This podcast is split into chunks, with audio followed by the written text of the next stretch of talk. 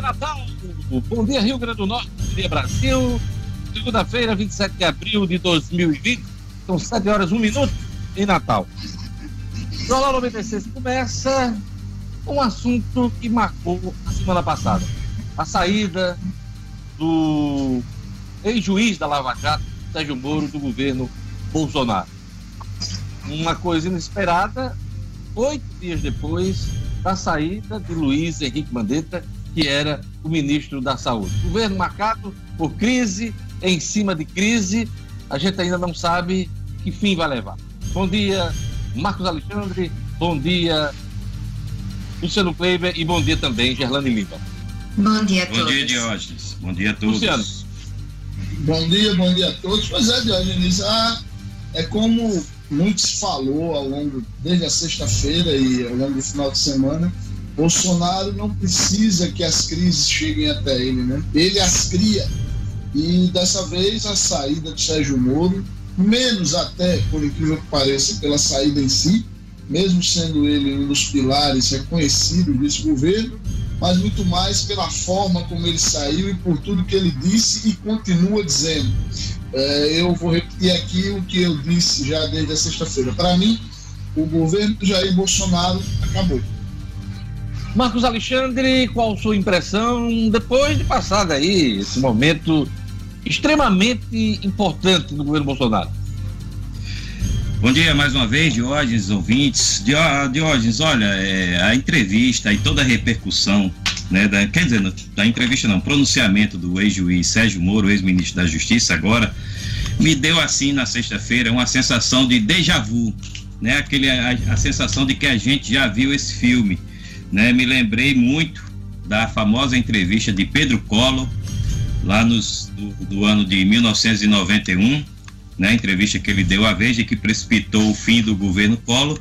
Me lembrou também a entrevista de Roberto Jefferson à Folha de São Paulo em 2005, né, que desencadeou o mensalão.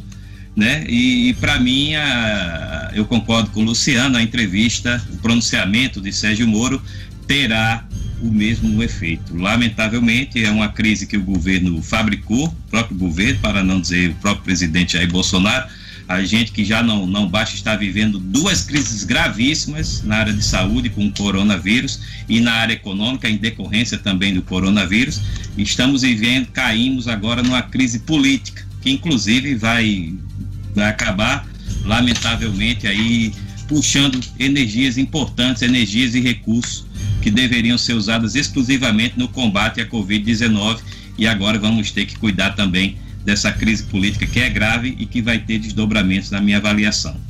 Depois da saída do ministro Sérgio Moro, ah, os holofotes se voltam para o ministro da Economia, Paulo Guedes. Por quê? Porque ao longo das últimas semanas, eh, ele vem num embate com outra ala do governo em torno de um projeto de gastos públicos que ele não concorda. Por conta disso, Uh, muito se fala também num desgaste maior e numa saída eventual de Paulo Guedes. No meio disso tudo tem um personagem aqui do Rio Grande do Norte, que é o ministro do Desenvolvimento Regional, Rogério Marinho. Semana passada a gente nem conseguiu falar com ele sobre esse assunto, jogar mais luz em cima desse assunto, porque são tantas, são tantas crises no governo Bolsonaro que a gente esqueceu um pouco o Rogério Marinho. Mas com a saída de Moro, e o debate em torno da economia, a, figura de Rogério Marinho ganha relevância. Luciano Kleber.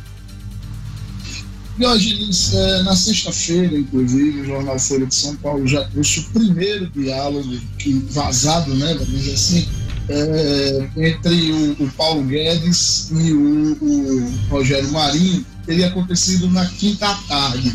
É, Rogério teria recebido do ministro Paulo Guedes uma mensagem via aplicativo, né, na qual ele teria dito: Você foi desleal. É, Paulo Guedes teria dito a Rogério Marinho. E o motivo seria o seguinte: a grosso modo, porque, na opinião de Guedes, Marinho, por conhecer muito bem o tamanho do rombo fiscal com o qual o Brasil lidava antes de toda essa pandemia, teria que ser, na cabeça do ministro da Economia, o último a, a afiançar um plano como este que foi anunciado pelo Braga Neto na tarde da quarta-feira.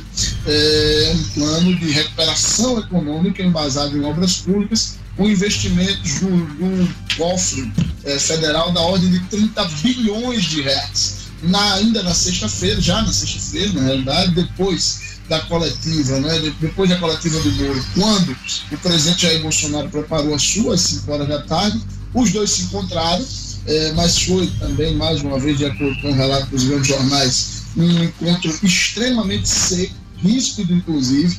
É, Rogério Marinho teria tentado, segundo o Jornal Estado de São Paulo, é, um diálogo com Guedes, mas Guedes teria dito a ele o seguinte: eu só converso com você no fórum que você escolheu que é o dos ministros. Eu não converso com você a sós, só converso na frente de outros ministros, porque você não é confiável.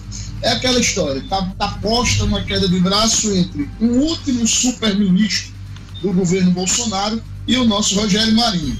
É, muito mais do que saber quem ganha essa queda de braço, cabe a gente tentar descobrir se o Brasil ganha e com quem. Daqui a pouquinho a gente volta para falar mais sobre esses dois assuntos: a saída de Moro, as consequências dessa saída, dessa demissão, e também vamos falar desse embate aí envolvendo o personagem aqui do Rio Grande do Norte, o ministro do Desenvolvimento Regional, Rogério Marinho. Bom dia, Gerlane. Mais uma vez, eu queria os números da Covid-19 no Rio Grande do Norte, Brasil e no mundo. Bom dia, Diógenes, ouvintes. Bom dia a todos. Diógenes, o Rio Grande do Norte registrou quatro novos óbitos pela Covid-19 e 44 novas confirmações da doença em 24 horas. Até o último boletim, que foi divulgado ontem pela Secretaria Estadual de Saúde, o Rio Grande do Norte tem 825 casos confirmados e 44 mortes pelo novo coronavírus em 17 municípios. Então, a situação atual do Rio Grande do Norte é 44 mortes, 825 casos confirmados, 3.989 casos suspeitos e 2.964 casos descartados. Aqui em Natal já são 10 óbitos. A Secretaria Municipal de Saúde confirmou no final da tarde de sábado a décima morte pela infecção. A paciente do sexo feminino, de 83 anos, com histórico de pneumonias, de repetição e também de epilepsia ela tinha uma fatura no FEMO e buscou o serviço público no dia 20 de abril, sendo transferida para uma outra unidade com UTI no dia seguinte e evoluiu para óbito no sábado, Diógenes. Com base na análise diária da evolução da pandemia do novo coronavírus, o secretário adjunto de saúde pública do governo, que é o médico Petrônio Spinelli, considerou no sábado o momento como delicado, porque número, os números crescem com gravidade levam preocupação, obviamente, por casos graves, de 41,5% dos leitos disponíveis. Ele atribuiu esse aumento dos casos à saída das ruas e à permanência das pessoas em filas sem a devida proteção, claro, inclusive para receber ajuda dos 600 reais do governo federal e também para resolver problemas bancários. Esse, essa é a situação no Rio Grande do Norte. No Brasil, o Ministério da Saúde informou ontem que são 63.100 casos confirmados, com 4.286 mortes, de acordo com a última atualização do órgão. Nas últimas 24 horas, isso do sábado para o domingo, o Ministério registrou 3.370 novos casos, o que representa um incremento de 5,8% em relação aos dados do sábado e 189 mortes, uma alta de 4,7% em relação à atualização da sexta-feira, Diógenes.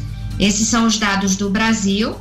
No mundo, são 3 milhões e 4 mil casos, com 207 mil mortes, quase um terço de todas as confirmações de casos de coronavírus no mundo está nos Estados Unidos, o país que tem cerca de 940 mil confirmações e ao menos 53 mil mortes. Outros destaques do mundo são: a China anunciou mais 11 casos e é o 11 dia consecutivo sem registros de mortes. A Argentina estendeu a quarentena até o dia 10 de maio e deve flexibilizar a quarentena. O governo iraniano planeja reabrir as mesquitas em parte do país. O primeiro-ministro indiano pede que os cidadãos fiquem em casa, ou seja, está enrijecendo aí a questão da quarentena, do isolamento. Nova York registrou 369 mortes, o número mais baixo desde o dia 31 de março, e a Itália começa a aliviar as restrições no dia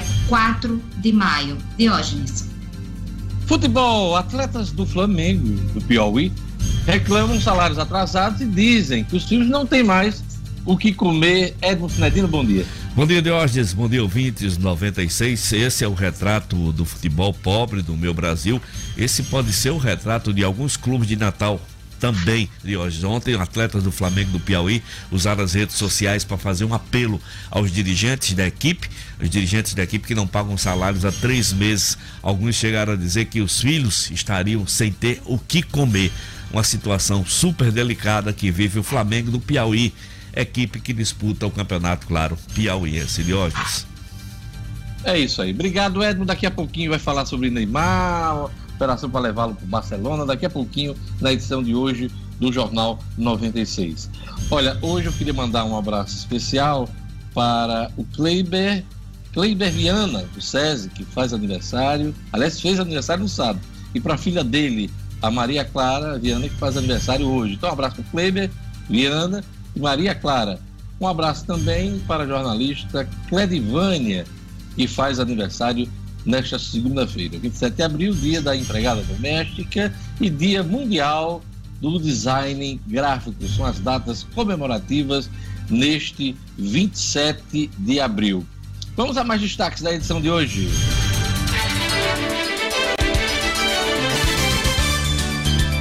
Entidades e delegados da Polícia Federal pedem ao presidente autonomia financeira e mandato para diretor-geral código permitirá ao trabalhador retirar o auxílio de 600 reais em caixa eletrônico ou lotérica a partir de hoje. Grande Natal e Mossoró registram 10 homicídios no fim de semana. Polícia caça assaltante que fugiu do ITEP após ser preso por fazer reféns em loja. Futebol. Atletas do Flamengo do Piauí reclamam salários atrasados e dizem que filhos não têm o que comer. E a operação para trazer Neymar de volta pode custar ao Barcelona 500 milhões de euros. 7 horas e 13 minutos. Dá uma olhada rápida nas manchetes dos principais jornais do país. Hoje, a Folha de São Paulo destaca: Bolsonaro favorece amigos da família para a Polícia Federal e Justiça. O Estado de São Paulo traz aqui o Ministério Público Federal apura intervenção política de Bolsonaro no Exército Brasileiro. O Globo destaca delegados da Polícia Federal dizem que há crise de confiança. Daqui a pouquinho a gente vai falar mais sobre esses assuntos. As manchetes das revistas semanais do país, Gelano. Veja, uma nova esperança. A aposta no Remdesivir antiviral com ótimos resultados contra a Covid-19. Isto é, se isso não é crime de responsabilidade, o que é?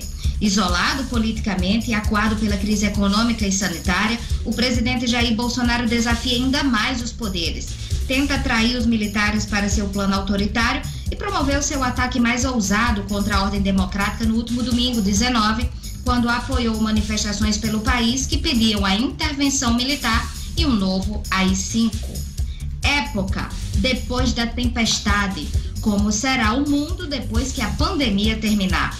E a carta capital, Maia na mira. Com medo da cassação, Bolsonaro investe contra o presidente da Câmara, negocia com o Centrão e até ressuscita Roberto Jefferson.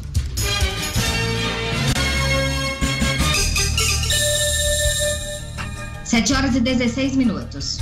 A semana passada começou com o rescaldo da demissão de Henrique Mandetta da Saúde, rescaldo também da participação do presidente da República num ato contra a Constituição, contra a democracia, em frente ao quartel-general do Exército em Brasília, encerrou, essa semana encerrou, com a demissão de Sérgio Moro do Ministério da Justiça. É uma coisa assim impressionante, né? Tantos acontecimentos graves no intervalo de apenas uma semana, oito dias. O que mais lhe chamou a atenção na demissão de Moro na sexta-feira, Luciano Kleber? Como não poderia deixar de ser, Diógenes, tudo o que ele falou na coletiva. E nunca é demais lembrar que Sérgio Moro traz consigo uma bagagem de 22 anos como magistrado. É, ele sabe muito bem é, o que pode virar um processo, por que pode virar um processo, que tipo de provas precisam ser apresentadas para o que ele falou. É, ele jamais, no meu entendimento, teria dito uma vírgula naquela coletiva que ele não tivesse como provar. É, para mim, é, a, a, o vazamento de duas conversas no WhatsApp, uma dele com o presidente Jair Bolsonaro e outra dele com a deputada, é, que agora me fugiu o nome dela, Zambelli. Carla Zambelli, Zambelli, do Distrito Federal. Isso, com a, com a Zambelli, é, esse, esse, vazamento dessas duas conversas, para mim, não é 10% de tudo que ele tem. Embora, registre-se, sejam dois vazamentos que até talvez até por serem seletivos, dizem muito. No meu entendimento, aquela conversa dele com a deputada, onde ele disse que não está à venda quando ela acena com o STF, derruba o que poderia ser a única coisa forte do depoimento de Bolsonaro às 5 horas da tarde da sexta-feira, quando ele disse que Moro estava negociando é, com o STF para poder retirar Valeixo. E, na conversa com Bolsonaro, quando Bolsonaro envia para ele a matéria do site do antagonista sobre é, as, as investidas da Polícia Federal é, em relação à questão das fake news, sobre os deputados do, do, do PSL, do, é, deputados aliados a Bolsonaro, o, e o presidente diz: olha, isso aqui não é coisa da PF, isso foi determinado pelo Alexandre Moraes, mas nós conversaremos pessoalmente. Quer dizer, para mim, os dois vazamentos deixaram claro: primeiro, que sim, Bolsonaro estava querendo interferir na PF, e sim, Moro não teve nenhuma negociação com, em relação à sua indicação para o STF. Luciano, inclusive, para complementar o que você está dizendo, o, pronunciamento de resposta a Moro naquela tarde da sexta-feira, inclusive um pronunciamento tido como desconexo, né? De, de coisas que não deveriam nem estar presentes numa fala presidencial, a história da, do aquecedor da piscina, a, a, os filho pegador, as filho pegador. irregularidades cometidas pela avó da, da primeira dama, é, entre outras coisas, o filho pegador, você lembrou aí, o, o 04, enfim. Além dessas coisas desconexas, o presidente não conseguiu desmontar o, a acusação do Moro. Principalmente o que se refere à interferência da Polícia Federal, porque ele admite que queria relatórios em determinados assuntos, principalmente relacionados a, ao atentado que sofreu durante a campanha eleitoral de 2018. Agora, Marcos, é, ficou claro que o estupim da saída de Moro na sexta-feira foi a questão da, da troca de comando na Polícia Federal. Mas ali não foi só isso. Né? Ali nós temos aí uma sucessão de fatos ao longo desse ano e meio que mais afastaram Moro de Bolsonaro do que tornaram, eh, tornaram eles eh, parceiros, né? Exatamente, Jones. Essa, essa, digamos assim, distensão entre o presidente e o, e o ex-ministro Sérgio Moro vem desde fevereiro do ano passado, ou seja, com um mês e pouco que o, os dois tinham tomado posse, o presidente, né, e depois nomeado o, o ex-juiz Sérgio Moro, já havia divergência na montagem da equipe. É, o, um caso que ficou muito emblemático na época foi da pesquisadora Ilona Zabo, que Moro quis colocar numa suplência lá de um órgão subalterno um do Ministério da Justiça. Um conselho Isso. consultivo sobre segurança pública, ela que é especialista, né? Exato, uma, uma, pessoa técnica, especialista, benquista aí no mundo científico, e foi vetada com a pecha, segundo, segundo o presidente e seus aliados, de ser esquerdista. Então, a partir dali, começaram as divergências. Né? Logo no início... teve, teve pacote anticrime, o presidente não deu apoio nem, nem vetou o que foi aprovado pelo Congresso Nacional, né? E teve a Isso. questão também de querer dividir a segurança uh, o Ministério da Justiça e Segurança Pública fatiar em dois, né? Esse aí Exato. foi o ponto alto da, uh, da divergência entre os dois. E até essa questão da, da famosa indicação para o STF, Diógenes, tem, tem um, é, é, um fato que eu, eu achei pouco lembrado, né? No, vi, vi isso só passando na imprensa, né, que o presidente também deu um chega para lá no, do ex-ministro Sérgio Moro, que disse que ia colocar uma pessoa terrivelmente evangélica, entre aspas, a palavra do presidente. Então, quer dizer, até nisso o presidente descartou o Sérgio Moro. E só para pontuar essa questão, quem primeiro falou sobre vaga do STF para Moro foi o próprio Bolsonaro, ao anunciar o nome dele para o ministério lá em novembro de 2018. Ele foi quem primeiro falou: Moro vai ser ministro da Justiça, mas é, existe a possibilidade dele assumir, dele ser indicado para uh, o Supremo Tribunal Federal. Quem primeiro falou sobre isso. E, ao longo desse um ano e meio, nunca se viu Moro ser taxativo sobre essa questão. Ele nunca, uh, nunca se colocou, né, claro, contra a ideia, mas também nunca afirmou que isso era um acerto, pelo contrário. E você bem lembrou, em outros momentos, Bolsonaro chegou a dizer que tinha outras alternativas, inclusive um jurista extremamente evangélico, né? Extremamente. Terrivelmente, foi a palavra Terrível, que o presidente. Aliás, terrivelmente evangélico. Terrivelmente. Então, então Diógenes, é, é, o fato é o seguinte: é, na, o, o ex-ministro Sérgio Moro vinha fazendo, por, por, sabotagem interna ou não do presidente, vinha fazendo um, uma gestão, no mínimo, razoável né, no Ministério da Justiça. Não, não tinha grandes feitos, assim, tentou algumas coisas, como esse pacote anticrime no Congresso, não foi tão bem sucedido, né, aí também dependeu dele, porque o Congresso modificou bastante a proposta, a proposta dele, mas o fato é que ele não teve uma gestão, assim, muito bem sucedida no Ministério da Justiça, pelo menos não dentro da expectativa, de toda a expectativa que se criou quando Jair Bolsonaro, logo quando foi eleito, lá em, ainda em 2018, anunciou que ele seria ministro. Então, criou-se uma expectativa e essa expectativa não foi correspondida. Né? Ah, então, é, com essa saída, né, uma saída explosiva do, do, do ex-ministro do cargo, ele sai maior até do que, do que foi a permanência dele na equipe do presidente Jair Bolsonaro. Ele saiu realmente marcando posição de que lutou para não haver interferência política na Polícia Federal e jogou essa pecha no presidente, que agora as consequências vão vir aí a gente vai acompanhar. A verdade é que com quase cinco, seis anos de Lava Jato, a figura de Moro dentro do governo era muito maior do que a do próprio presidente da República. E a gente não está dizendo isso para diminuir eh, Jair Bolsonaro, o presidente da República. Na verdade, as pesquisas apontam isso. A popularidade de Moro sempre maior do que a de Bolsonaro. Se no início foi importante para Bolsonaro se apresentar ao país como um, um combatente contra a corrupção, a, a presença de Moro no governo passou a ser um incômodo por dois motivos. Primeiro, pela popularidade do Moro, e segundo, pela possibilidade do Moro ser uma alternativa política à presidência da República em 2022. Aliás, agora só isso resta ao Moro se ele quer se ele quiser continuar na vida pública, né? Tentar se lançar numa disputa presidencial. Mas ainda é muito cedo para a gente é, colocar nesses termos, até porque a gente tem um exemplo de Joaquim Barbosa. Joaquim Barbosa foi muito saudado depois do mensalão como uma figura que poderia ter sido presidente da República se quisesse. Não conseguiu nem ser candidato. Então, são dois anos aí, dois anos e meio para a eleição de 2022. A gente não sabe nem se vai ter eleição mesmo.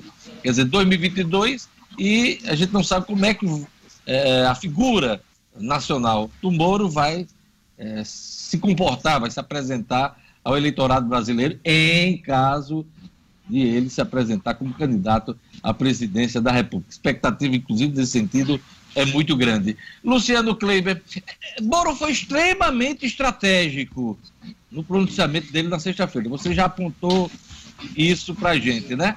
Ele deixou pelo menos no ar dois anos de noticiário, né? porque os processos, é, processo da primeira instância da Justiça Federal, processo do STF, ao longo desse tempo, ele vai continuar em evidência.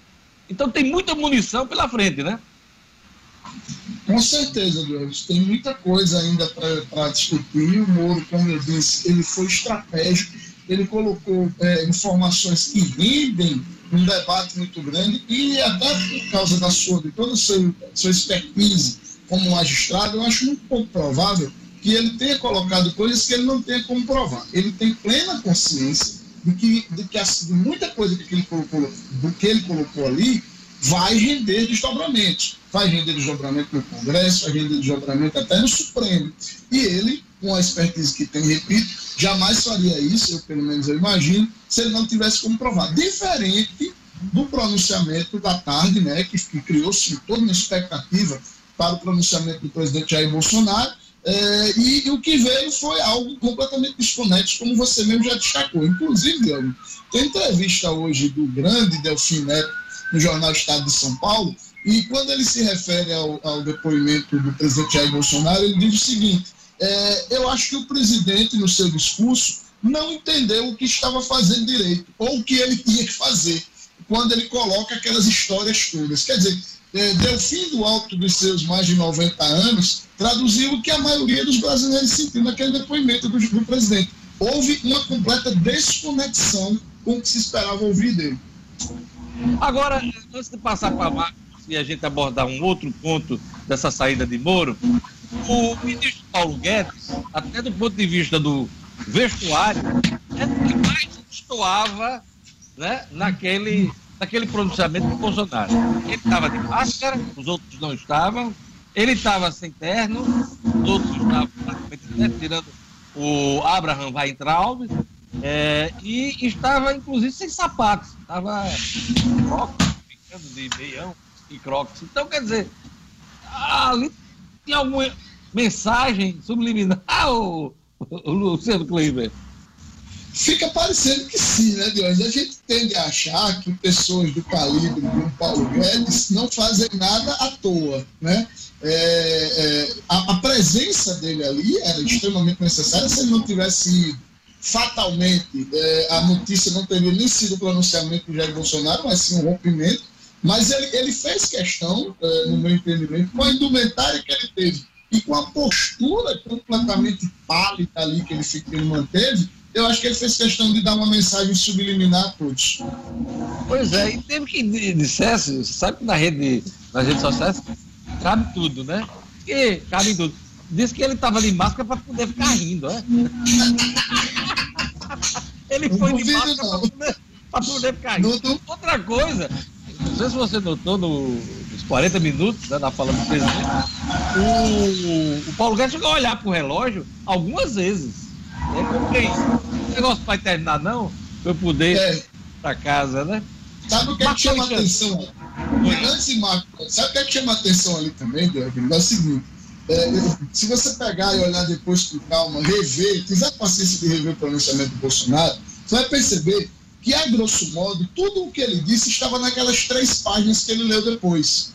O que acontece é que as três páginas eram a, a forma arrumada, ou minimamente arrumada, que uma parte daquele grupo que estava ali com ele encontrou de ele passar o recado. Só que ele não se conteve, ele entrou, disse tudo o que queria dizer da cabeça dele, usando inclusive parte das coisas que estavam ali nas páginas, para só depois ler as três páginas de pronunciamento. Pois é, falou de Marielle, falou de, de, do camarada que meteu a facada dele, falou do falou camarada. Do cartão, do cartão de 24 mil reais. Cartão, a piscina que desligou, né? o filho, comedor de gente, comeu metade do, do condomínio.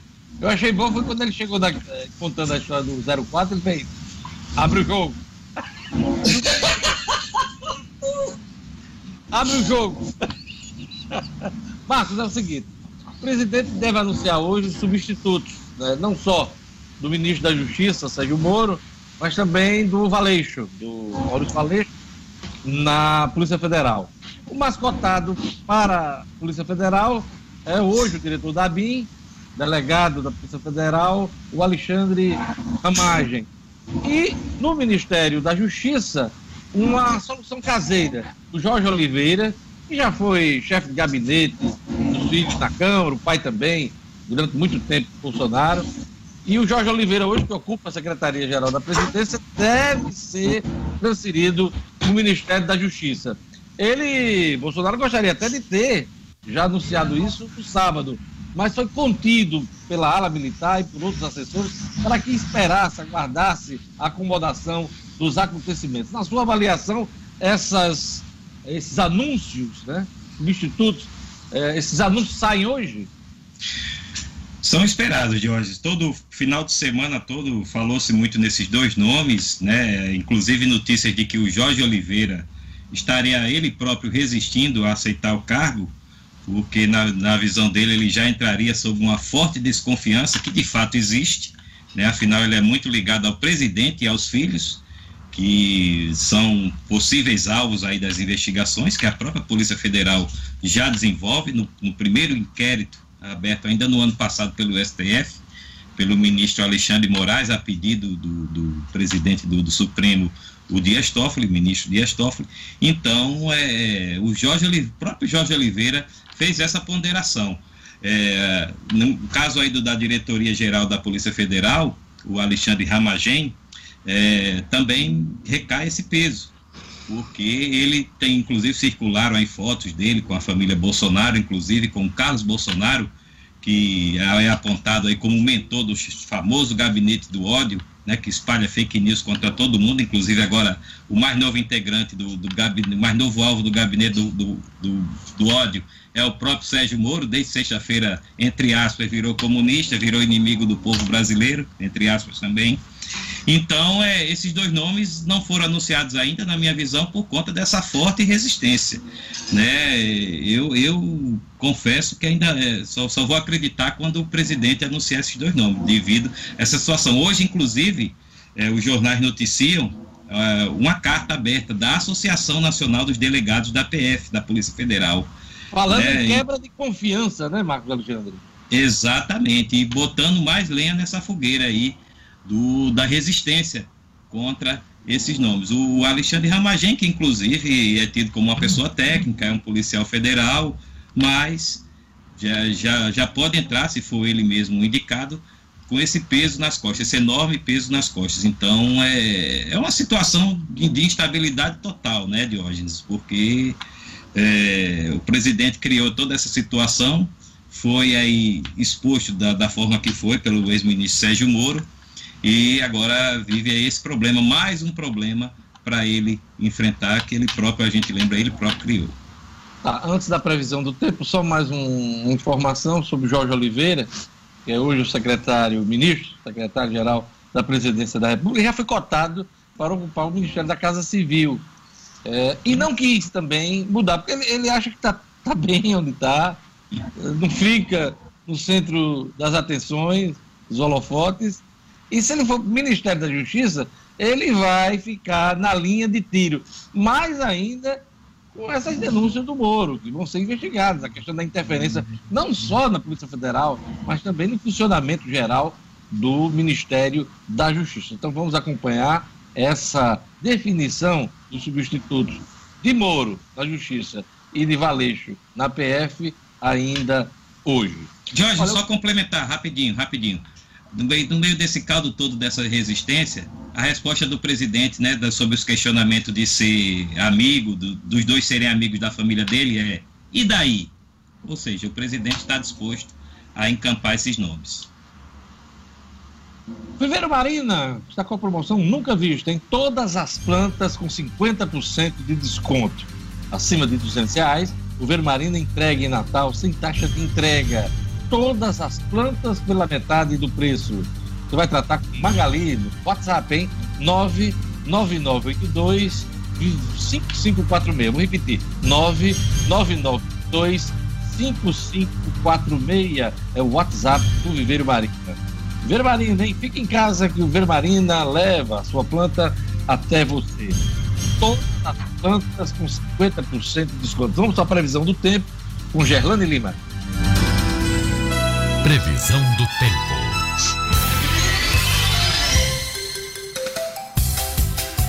O Instituto Nacional de Meteorologia emitiu um alerta amarelo de perigo potencial de acumulado de chuvas para 80 municípios do Rio Grande do Norte. E aqui em Natal, a segunda-feira com previsão chuvosa e períodos de nublado durante todo o dia. A mínima é de 23 e a máxima de 29 graus. Em Mossoró, a segunda-feira é com previsão de chuvas agora pela manhã e diminuição de nuvens à tarde. A mínima fica nos 24 e a máxima chega aos 33 graus. Em Serra Caiada, a previsão é de aumento de nuvens e pancadas de chuva ao longo de todo o dia. A mínima na madrugada foi de 23 e a máxima fica nos 30 graus. E em São Paulo do Potengi, a segunda-feira é com aumento de nuvens agora pela manhã e previsão de pancadas de chuva no período da tarde e da noite. Mínima de 24 e máxima de 34 graus. 7 horas e 36 minutos. Olha, antes da ronda policial, um recado do Simpol para você.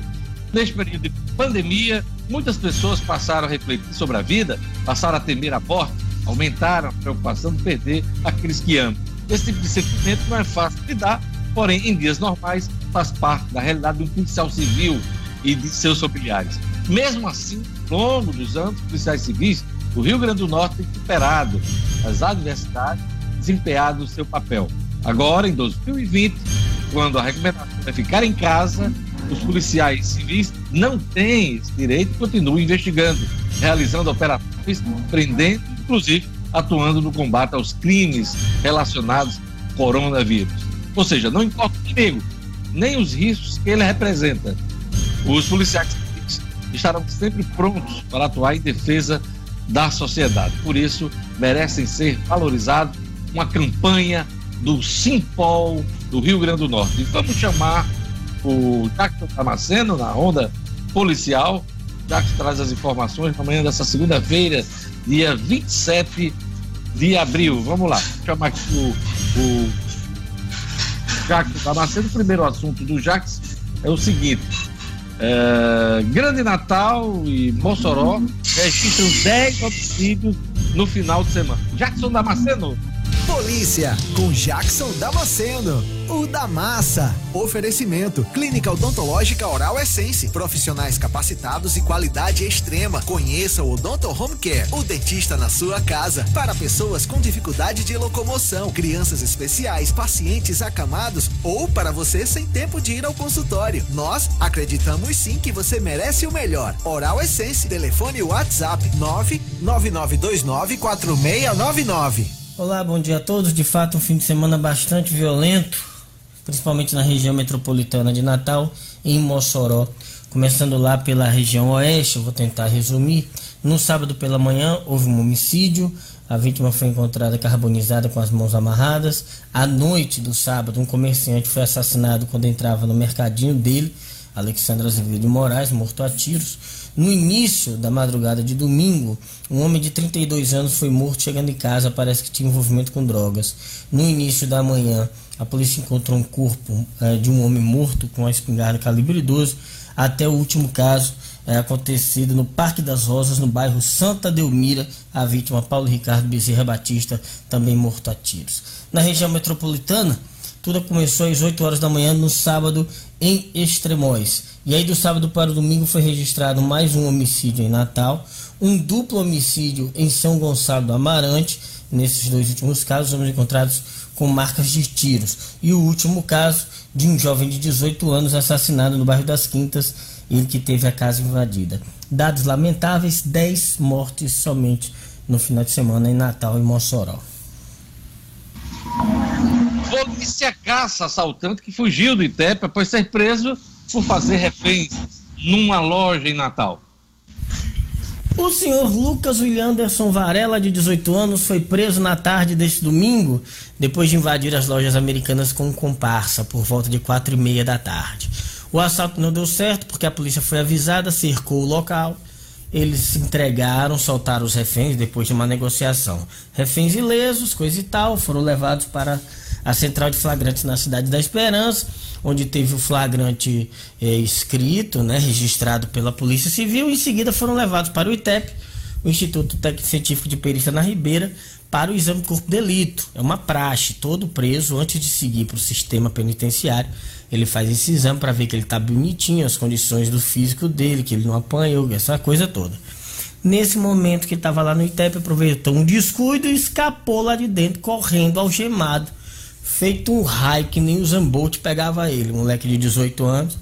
Galera correu atrás, os policiais não teve jeito, fizeram diligências, mas até agora ninguém sabe do Lucas William Anderson Varela que está sendo caçado pela Polícia Civil neste momento. São as informações de hoje de polícia. A gente volta amanhã, nesta terça-feira. Um grande abraço. Fique em casa. Jornal 96.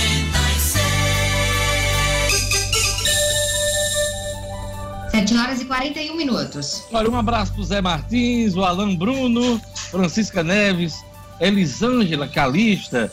Um abraço pro Luiz Gonzaga Lopes Júnior, Maria das Graças Dantas, Jair Medeiros. Um abraço pro Wallace, Helena Alves também, Alexandre Solino. Um abraço para Ana Cleide Moraes, essa turma bacana acompanhando o Jornal 96 pelo Facebook. Um abraço para Marco Antônio também. Gerlando, quem está no YouTube, eu soube que a audiência está grande, hein? Tá grande aqui no YouTube, que coisa boa. Muita gente acompanhando e continuem acompanhando pelas redes sociais do Jornal 96 e também pelo portal No Minuto. E no YouTube temos aqui o Cláudio Bonifácio, o Mário Pereira, Adriano Luiz, Paulo Jerônimo, João Kennedy, James Henrique, o Ed Júnior Oliveira, lá de Extremóis, na audiência do Jornal 96, Miguel Pereira, Neto Xavier, o Gercione Revoredo e o Walter Antunes. Essa turma tá toda conectada no Jornal 96 pelo YouTube. Luciano Kleber tem alô nessa manhã de segunda-feira. Um alô especial para minha tia, Maria da Conceição, que hoje completa 62 aninhos de idade de hoje. Mandar um beijo grande para ela que está nos ouvindo nesse momento. Uma é menina, uma menina, uma mocinha. Ela é uma das tias que, que assistiram o show de Roberto Carlos com a garrafa de vodka? Ela, é ela mesmo, é ela mesmo, é uma delas. Então, pronto, aproveita para tomar o resto da vodka hoje, né? Marcos Alexandre, algum alô nessa segunda-feira? Reforçar um abraço para as amigas jornalistas que estão aniversariando. Você já citou uma, a Cledivânia Pereira, nossa amiga editora, diretora de redação da Tribuna do Norte, e a jornalista Janaína Mulatinho, esposa do nosso amigo Alexandre Mulatinho, fez aniversário ontem. Um abraço para as duas, saúde e muitas alegrias. Lugo Dias, quem está no WhatsApp, dá um alô.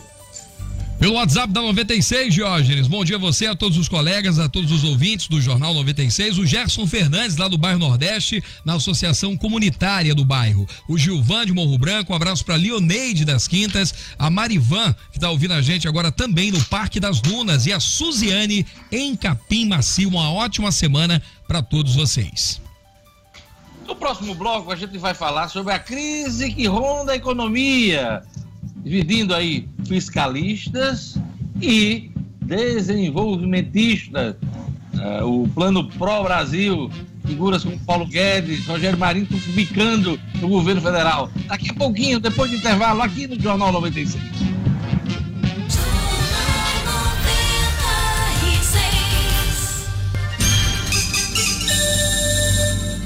Estamos de volta, semana a todos, 7 horas e 45 minutos. Daqui a pouco a gente volta a falar de economia, de crise em Brasília, mas antes vamos falar de futebol. Sem dinheiro para pagar dívida na FIFA, Atlético Mineiro prevê perda de pontos no brasileiro.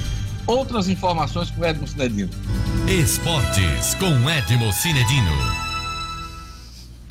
Zinedino, explica pra gente esse problema do Atlético Mineiro. Pois é, Diógenes, o Atlético Mineiro contratou o jogador Mike Soel ano passado, não, não, não honrou seus compromissos. Essa dívida hoje chega a 3,3 milhões de euros, né? O Atlético tem um dinheiro reservado para pagar essa dívida, mas com a subida do euro, né, que passou a custar seis reais, ah, o dinheiro não dá. O Atlético se vê num imprensado muito grande e já admite, né, não honrar o compromisso. Por isso, com certeza, a FIFA deve determinar e a CBF deve é, punir o Atlético com perda de pontos no Brasileirão. Agora, essa, esse problema de falta de dinheiro e não cumprimento de, de pagamentos com clubes estrangeiros também também aflige o Cruzeiro, o irmão que desceu para a Série B do Campeonato Brasileiro. E é justamente com o jogador potiguar Rodriguinho uma dívida de 38 milhões de reais com pirâmides do Egito. O Atlético contratou o Rodriguinho, não honrou esse compromisso e também está correndo o mesmo risco do Atlético Mineiro. Agora, interessante, o Atlético Mineiro não tem dinheiro para pagar o jogador, não tem dinheiro para contratar como é que fica o argentino Jorge Sampaolo? Sampaoli? Será que ele vai aceitar essa situação do Atlético Mineiro sem dinheiro para contratar, sem dinheiro para fazer o time que ele quer trabalhar? Porque no Santos ele saiu porque achava que o Santos não tinha dinheiro para fazer o time que ele queria. Então, essa é situação dos dois gigantes das alterosas, Diógenes. Atletas do Flamengo do Piauí reclamam salários atrasados e dizem que os filhos não têm o que comer. Que situação diferente do Flamengo do Rio. Pois é. Pois é, de hoje, veja só que, que opostos são os Flamengos, o do Nordeste e o da região Sudeste. Mas é uma coisa impressionante que deve estar acontecendo de hoje com todos os times, os pobres times do futebol nordestino e talvez do Brasil também, muitos de regiões que a gente não acompanha, de campeonatos e de, e de, e de séries que a gente não acompanha. O Flamengo do Piauí está passando por essa situação, jogadores reclamando três meses de salário em atraso. A diretoria diz que não chega tanto, a diretoria sempre diz isso que não chega tanto, mas a diretoria tem dinheiro para fazer homenagens e por isso causou uma revolta nos jogadores que se pronunciaram pelas redes sociais, eh, falando dos salários atrasados e alguns deles dizendo que não tem dinheiro para pagar suas contas e sequer para comprar comida para os filhos, dependendo da ajuda de terceiros para seus filhos poderem se alimentar.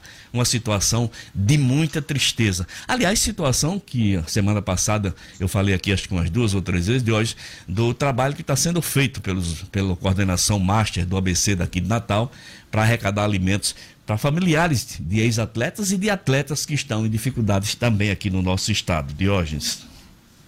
Operação para levar Neymar de volta ao Barcelona pode custar 500 milhões de euros, Sinedino. Veja só, de hoje, que absurdo, né?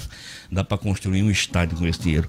O Neymar custaria é, 3 bilhões de reais ao Barcelona. Isso é o, o, uma notícia do jornal Marca, o mais importante jornal madrilenho é, da, da Espanha, e que fala que essa operação, se o Barcelona quiser trazer levar Neymar de volta, terá que gastar esse dinheiro.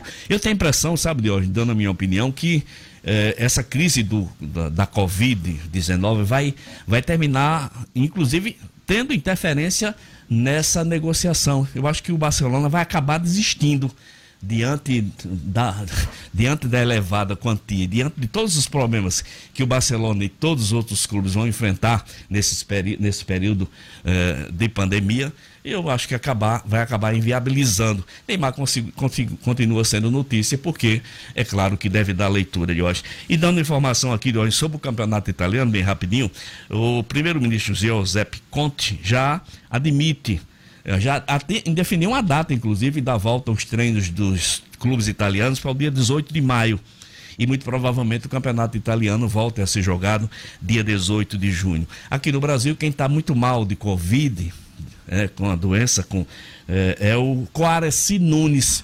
Você lembra dele? Ele foi presidente polêmico. Quaraci Nunes foi presidente da Confederação de Desportos Aquáticos por muitos anos. Já é bem idoso, né?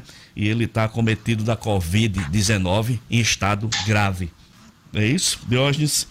Eu queria encerrar minha participação mandando um abraço muito especial para o nosso colega querido Josivan, né, do, do, departamento pessoal, que está aniversariando hoje. Então, meu abraço, muitas felicidades, muitas conquistas para esse companheiro de todos os dias.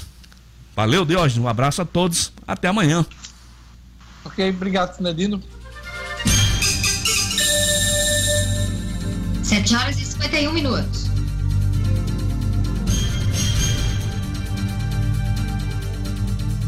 Agora vamos voltar para o assunto da economia. Na passada, uma crise está instalada no governo. Mais um, mais um ressalto. É a questão do plano Pro-Brasil. o que é isso? Nessa, nessa pandemia, o governo está gastando muito e o ministro Paulo Guedes admitiu que os gastos podem chegar à ordem dos 800 bilhões de reais. Mas já está se pensando no pós-pandemia, na retomada das atividades a partir de agora, maio, junho, tudo. E uh, um grupo de ministros, sem a concordância, sem o apoio da área econômica do governo, está elaborando um plano chamado Plano Pro Brasil, retomada de grandes obras de infraestrutura para a geração de empregos, e movimentar principalmente a construção civil, que é um grande vetor de emprego e renda nesse país. Esse, essa operação conta com a presença do ministro do Desenvolvimento regional, secretário de regional, o Rogério Marinho. E isso desagradou extremamente Paulo Guedes, os dois não estão se bicando. Paulo Guedes é, tem externado sua contrariedade, inclusive na frente de outros colegas. Luciano Kleber. Diogenes, é, é, é, preciso que a gente deixe muito claro qual, quais são os reais riscos desse projeto, porque no primeiro momento o nosso ouvido pode dizer assim, tá, mas como é que pode ser ruim para o Brasil, passada toda essa pandemia, haver um investimento aí estimado em 30 bilhões de reais por parte do governo para retomar obras públicas, para retomar ou para iniciar, já que as obras públicas, né, como você mesmo disse, têm um efeito muito grande de, de, capilarizar recursos na economia, distribuir recursos na economia. Ora, a grande questão é a seguinte: antes da pandemia, da pandemia ter início, o governo vivia um momento que já era consenso, é, inclusive no cenário político, de que a gente precisava arrochar os gastos. E estava tendo início um grande programa de desestatização, retirada do governo federal de algumas empresas uma série de, de coisas do pacote do Banco do Brasil, por exemplo, a BBDTVM, que é que trabalha com valores imobiliários, enfim, uma série de empresas nas quais o governo, das quais o governo sairia, gerando fluxo, gerando é, recursos para o seu caixa e deixando de gastar com elas. É, e aí, mesmo nesse cenário, a gente tinha uma dívida pública no Brasil, Diogo, equivalente a algo em torno de 75% do nosso PIB, do nosso produto interno bruto. Para o ouvinte entender, isso equivale a algo em torno de 1,4 trilhão de dólares, ou algo em torno de 10 trilhões de reais de dívida pública, 75% do nosso PIB. Essa dívida pública alta desse jeito, ela inviabiliza fiscalmente o Brasil. O Brasil fica sem margem para investimentos, fica sem margem, inclusive, para fazer os seus gastos do dia a dia tendo que fazer frente a esta dívida, pagar juros dessa dívida e tal.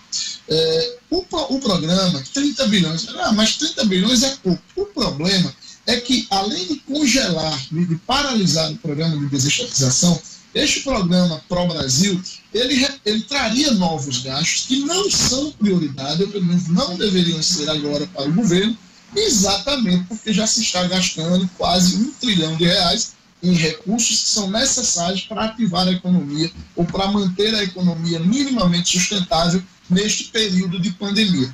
E o outro grande problema do Pro-Brasil é exatamente o fato dele estar sendo feito à revelia do Ministério da Economia. Ora, o, não é segredo para ninguém que Paulo Guedes é um dos pilares do governo eh, Bolsonaro, do jeito que Moro era. E aí, imaginem a sinalização para o mercado caso o ministro Paulo Guedes saia. Nós vivemos uma crise que tem dois viés muito fortes, econômico e de saúde. Já trocou-se o ministro da Saúde. Se trocar também o Ministério da Economia, o Brasil estará dando ao mercado internacional, ao mundo, um sinal de completa instabilidade. Isso afasta investimentos, isso faz com que o país caia naquela é, famosa nota de crédito do, do mercado internacional e a gente terá que atravessar aí, certamente, segundo dizem os especialistas econômicos, mais uma década perdida, como foi a década de 2010 a 2020, do ponto de vista de crescimento da economia. Marcos Alexandre, o que tem me chamado a atenção nesse embate entre Guedes e o Rogério Marinho, aqui do Rio Grande do Norte, é o nível dos diálogos, né? Primeiro, você foi desleal, disse Paulo Guedes para Rogério Marinho. Rogério Marinho chegou a dizer: é só você que entende de economia? Né? Aí o Paulo Guedes retrucou: é, sei mais do que você. Sei mais do que você. Então, está nesse nível aí é, a discussão dentro do governo, um clima muito ruim. E é bom lembrar que foi Paulo Guedes que abriu as portas do governo a Rogério Marinho. Aliás, era muito satisfeito quando ele era secretário de Previdência. Marinho foi muito importante, inclusive, na articulação do governo dentro do, uh, da Câmara dos Deputados, no Senado Federal, para aprovação da reforma da Previdência. Os dois, até esse momento, no governo, se davam muito bem. E agora, é, como ministros, né, o Marinho, ministro regional, e, e o, o Paulo Guedes, o czar da economia, não estão se entendendo. Nessa briga de cachorro grande, é, Rogério Marinho está preocupado, né? Tentando conversar com Paulo Guedes. É, Diógenes, é incrível, mais um exemplo de como a política é dinâmica, né? Os dois, é, durante um ano praticamente, né, foram muito alinhados. O Rogério Marinho defendeu, né, defendeu e foi bem sucedido com a, a, principal agenda econômica, né, bem bem sucedida do governo, que foi a reforma da previdência, né, dentro de toda a agenda de reformas que o governo pretendia implementar, só implementou esta até agora, né? E aí, a partir do momento que Rogério Marinho é nomeado para ser o ministro do Desenvolvimento Regional, e, e diante agora desse lançamento do, do programa Pro Brasil, há esse clima de animosidade que está forte realmente, de, de. E, e, acho que você tem razão, né, quando você citou durante, ainda antes do intervalo, da, do famoso conflito entre monetaristas e desenvolvimentistas, né? É mais uma reedição né, do, do que do, está acontecendo agora. Sempre há esse debate em todo governo, a gente vê esse tipo de, de conflito. Né, e para mim, um sinal claro de que dentro do governo há questionamentos ao modelo de, de política econômica que vem sendo implementado pelo ministro Paulo Guedes. Né? Não, uh, sinal de que não está dando tanto resultado assim.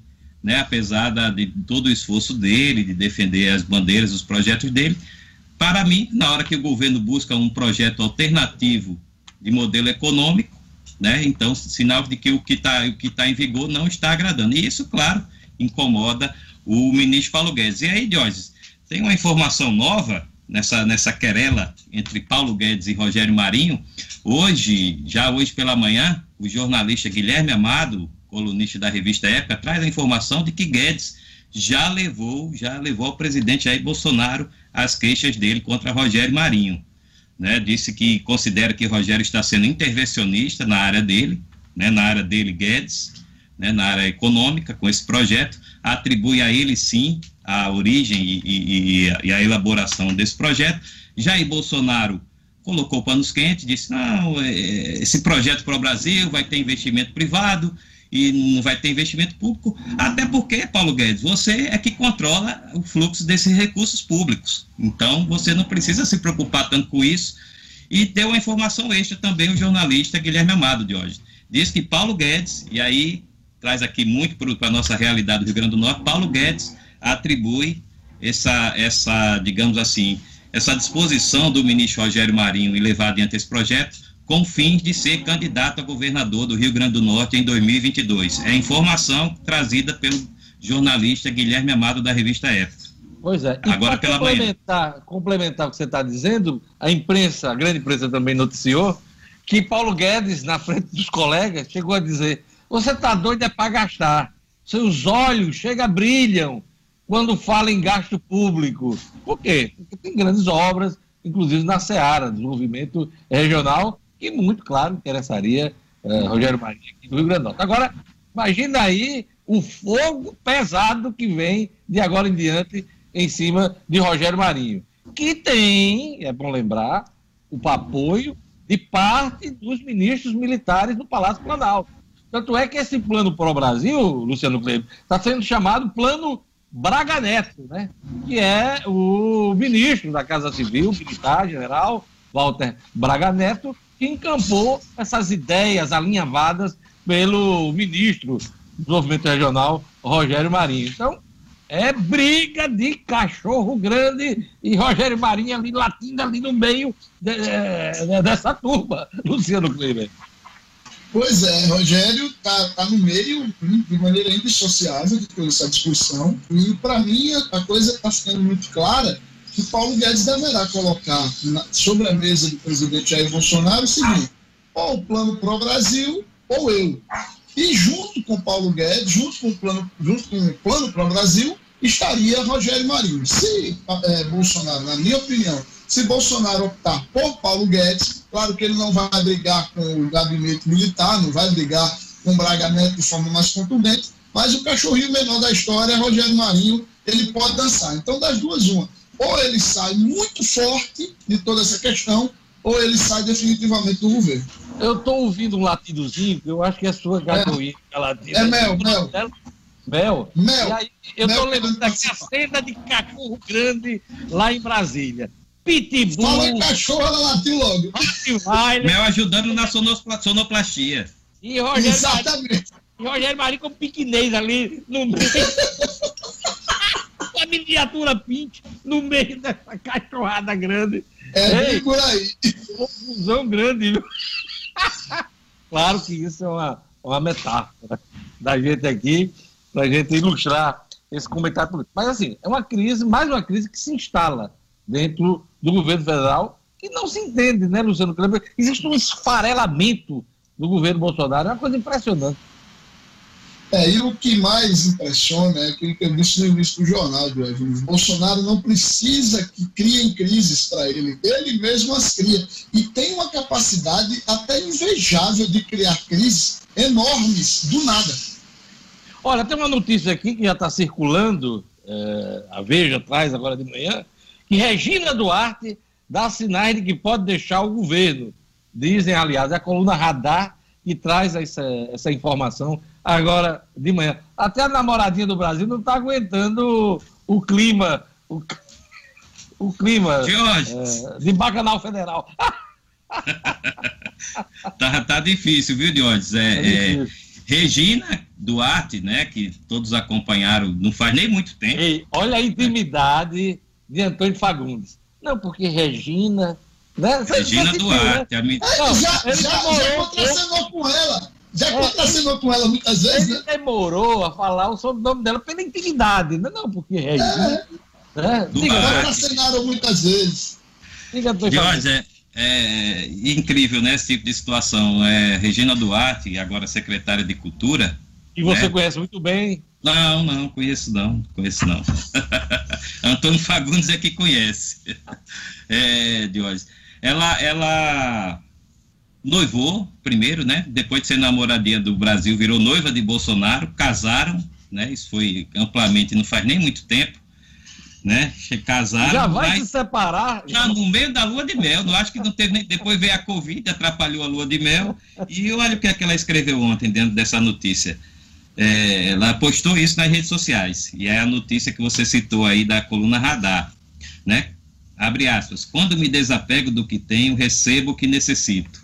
É tudo que precisa aprender. Desapego. Está em tempo ainda. Fecha aspas.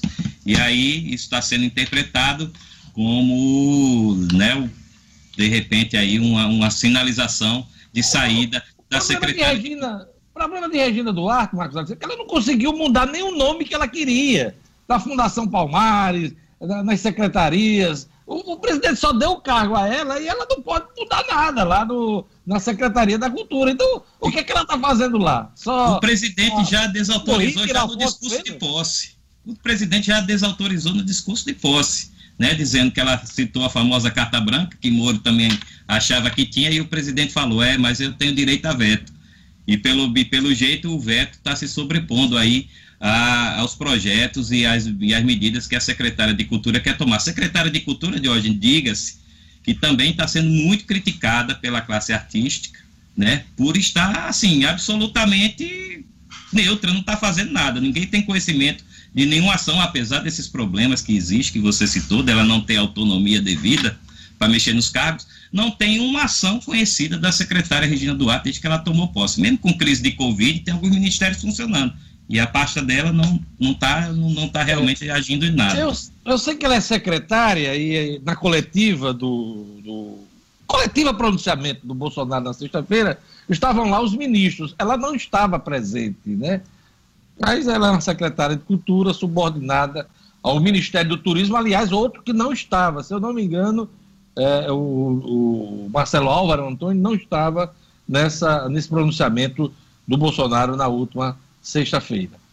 Para encerrar esse assunto, e a gente partir aqui para fechar o programa com as informações eh, não só da Covid, mas também eh, sobre os prazos processuais nos tribunais nesse momento, eh, um assunto que vai ser trazido pela O'Hara Oliveira, eu queria jogar luz numa, numa coisa.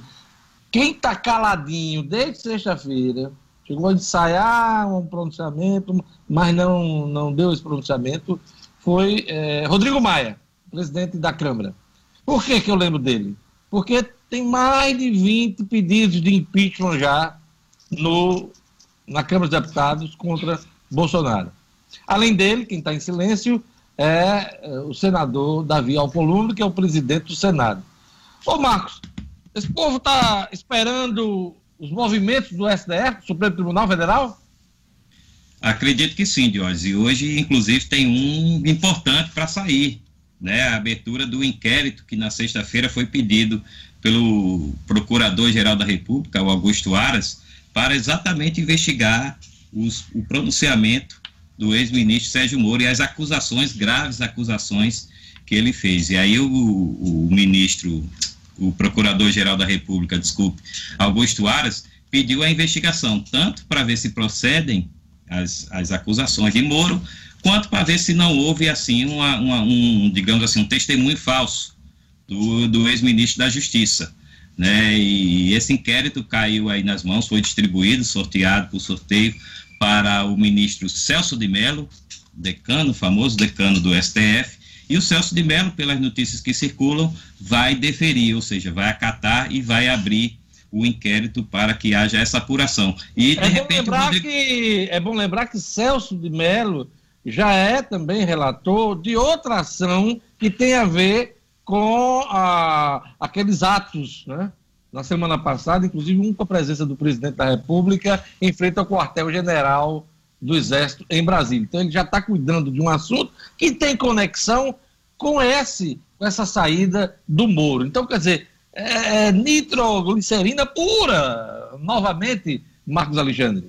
Nitroglicerina pura. Aí o, o, ministro Celso de Mello que está com dias contados para deixar o STF, ou seja, é, é, deve ter alguma celeridade nessa, nessa situação. Então, de repente, Diógenes, o Rodrigo Maia, que é o presidente da Câmara e é figura fundamental nesse xadrez todo que está montado hoje em Brasília, né? Porque ele é fundamental, porque o processo de impeachment pode correr na Câmara a depender da disponibilidade, da disposição, melhor dizendo, do presidente Rodrigo Câmara, presidente da Câmara, Rodrigo, Rodrigo Maia.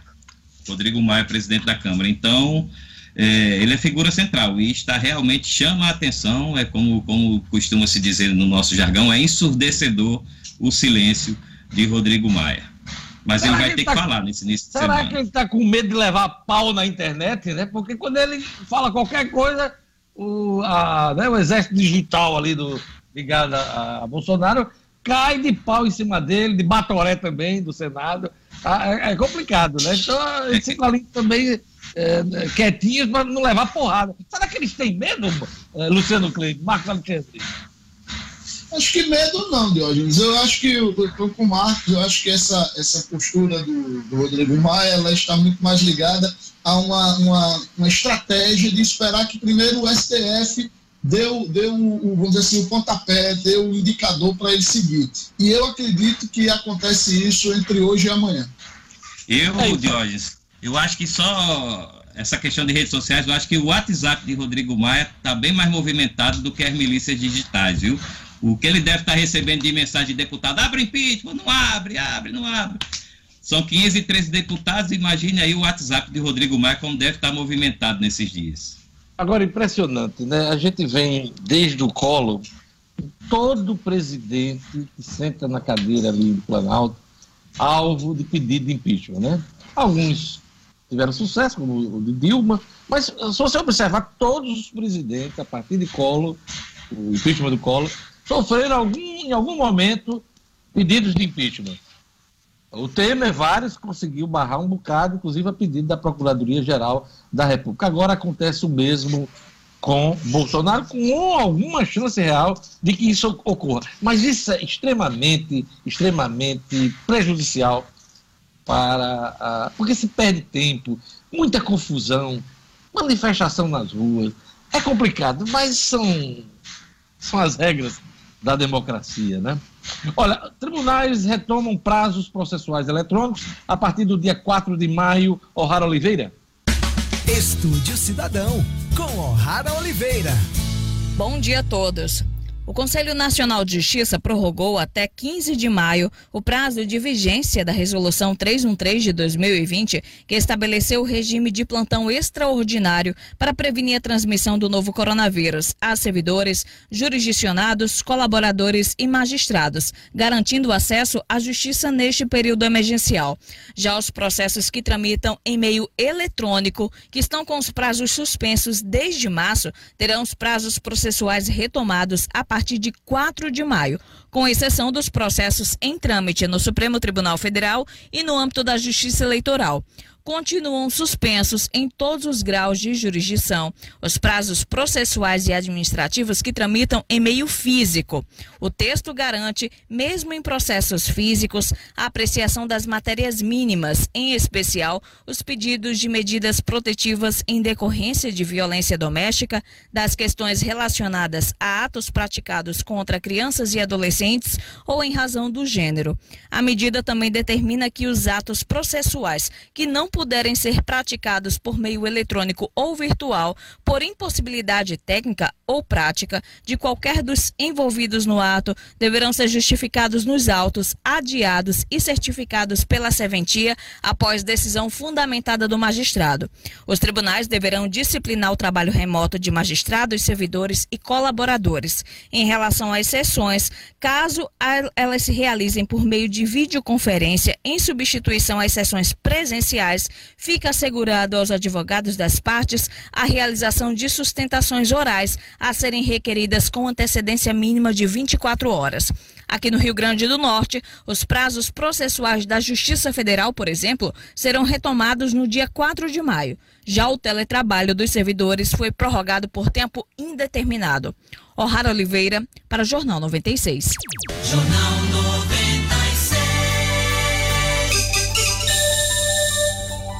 8 horas e 14 minutos. Resultados de pedidos de isenção da taxa do Enem, do Exame Nacional do Ensino Médio, estão disponíveis, Gerlando Lima? Estão, Diógenes. Os estudantes que solicitaram a isenção da taxa de inscrição do Enem já podem consultar a situação na página do participante. Já foram analisadas todas as solicitações que comprovam com documentos os perfis de isenção é, definidos pelos editais do Enem, mas o sistema segue aberto para o envio de novos pedidos. A partir de hoje, segunda-feira, dia 27 de abril, os interessados poderão enviar documentação que comprova essa situação de solicitação de isenção, observando, claro, a opção escolhida por meio da página do participante. Todas as justificativas de ausência no Enem do ano passado também foram deferidas e futuros inscritos nessa situação já têm garantida a gratuidade para o Enem deste ano. Lembrando que as provas do Enem Digital que estavam previstas para, para ocorrerem entre nos dias, na verdade, 11 e 18 de outubro, foram alteradas para os dias 22 e 29 de novembro. As do Enem impresso continuam previstas para dia 1 dias 1 e 8 de novembro. E a inscrição está mantida para o mês de maio, dias de 11 a 22 de maio. A gente ainda segue aguardando aí a mudança nessas datas, mas por enquanto são essas previstas pelo Ministério da Educação. Pois é, olha, o governo firmou um termo de ajustamento de conduta para instalar até 60 leitos de UTI em convênio com a Liga, a Liga do Câncer. A gente estava até tratando desse assunto na semana passada aqui, inclusive Marcos Alexandre chegou até a lembrar esse assunto, que esse assunto, inclusive, não estava ainda uh, firmado esse contrato dessa parceria. Então, dentro das medidas para ofertar melhor assistência à saúde, o governo do Estado firmou esse termo de ajustamento de conduta com o Ministério Público, o Ministério Público Federal também, o do Trabalho e a Liga Norte Rio Grandense contra o Câncer. Os novos leitos hospitalares destinados ao enfrentamento da Covid-19 serão implantados em duas fases. Na primeira etapa, a chamada fase 1, serão instalados 20 leitos de UTI adulto e outros 20 de enfermaria a serem utilizados, construídos no Hospital Dr. Luiz Antônio, no bairro das Quintas. Os cômodos serão destinados ao internamento de pacientes oncológicos suspeitos ou confirmados de Covid-19. Na fase 2, são previstos mais 20 leitos de UTI adulto a serem construídos na Policlínica, no bairro do Alecrim, sendo estes destinados aos pacientes em geral suspeitos ou confirmados com Covid-19. A implantação dos leitos vai obedecer uma lógica progressiva. Então, o governo do Estado ah, afirmou contrato aí com a Liga e também esse termo de ajustamento de conduta com o Ministério Público, o Ministério também do Trabalho, eh, para a contratação desses leitos. Olha, minha aposta para a semana, já que a gente está no finalzinho aqui do programa, é para uh, o Supremo Tribunal Federal. Precisa acompanhar as decisões tanto da abertura do inquérito, como bem lembrou uh, Marcos Alexandre, pelo, pelo decano do Supremo, o ministro Celso de Mello, mas também por outras uh, decisões que podem ser tomadas no âmbito dos inquéritos, inclusive do Alexandre Moraes, ministro Alexandre Moraes, que tem a ver com os inquéritos das fake news. Então vamos acompanhar. Minha aposta é que teremos novidades no âmbito do STF. Gelane Lima, sua aposta para a semana? Minha aposta é que o prefeito torne obrigatório o uso de máscaras aqui na capital, Diógenes, a exemplo do que está acontecendo em outras cidades para conter o coronavírus, já que tem uma flexibilização de algumas atividades desde o novo decreto do governo, muita gente saindo às ruas, então que seja obrigatório o uso das máscaras. Marcos Alexandre, sua aposta para a semana? Minha aposta é de clima quente exatamente no Congresso. Tem um é, assina embaixo também na sua, no STF, mas no Congresso o Rodrigo Maia não vai ficar tão calado essa semana. Clima quente lá em Brasília.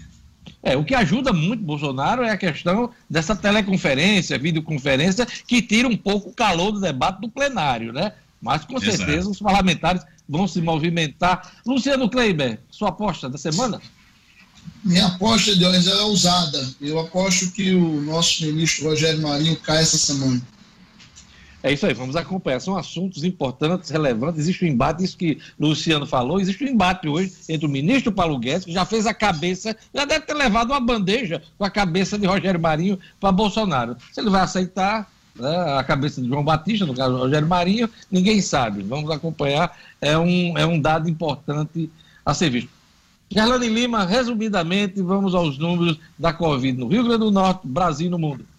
No Rio Grande do Norte, 44 mortes, 825 casos confirmados. No Brasil, 63.100 casos confirmados com 4.286 mortes. E no mundo, 3 milhões e 7 mil casos confirmados com 207 mil mortes. Diógenes.